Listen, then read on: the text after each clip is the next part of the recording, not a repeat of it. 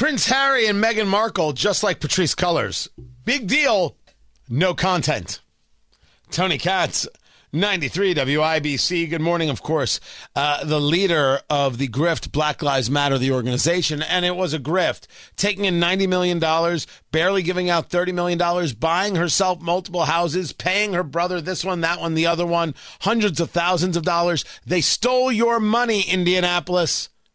All, all you big, big businesses who gave your money to Black Lives Matter after George Floyd because you were going to show how good you were. You were buying your freedom and you damn well know it. We all see you. You did that. I don't know why you did that, but you did that. And they stole your money and didn't do anything with it. No a charity that gives away 30, 30 cents on the dollar would you consider a good charity. They stole your money. They took it right from you. Actually, they didn't steal it from you. They did blackmail you for it. It was emotional blackmail. Give us this check. Otherwise, we'll call you a racist. You want to be good, don't you? And you, Indianapolis business community, want it to be so good and so loved. Look who you gave to. And then uh, Patrisse Cullors got a deal with Warner Brothers to create content and scripted series and docudramas, and she never created a thing. The deal disappeared because it expired. Prince Harry and Meghan Markle were supposed to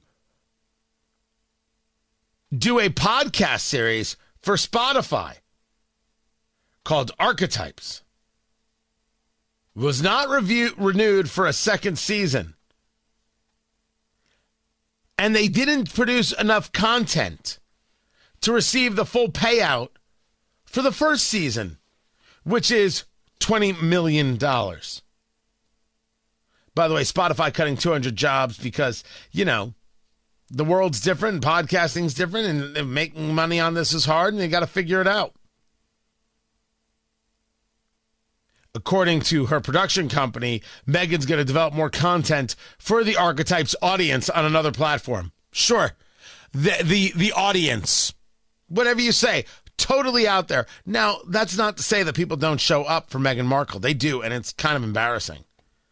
It's kind of embarrassing that people show up to actually listen to her.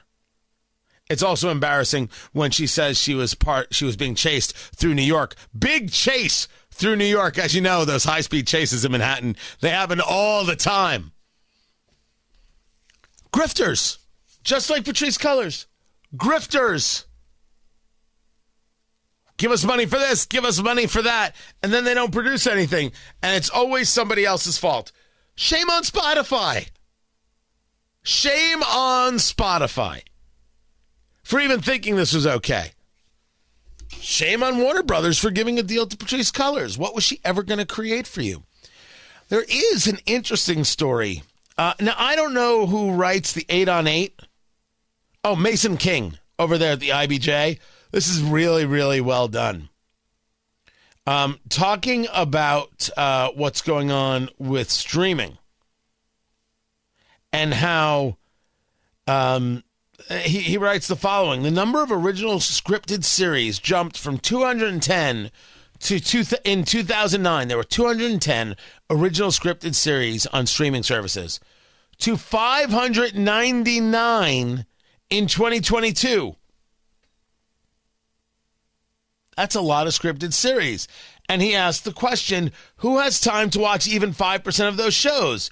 Nobody. And it doesn't help that half of them are either aggressively quirky or a kind of dark mush of vaguely dystopian dramatic dreck.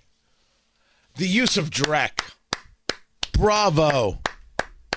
Uh, dreck is Yiddish for um, what bears do in the woods. Just so you know. Very, very, very happy to every now and again bring you a bit uh, of, of, of Yiddish. It's, it's an absolute pleasure to do so.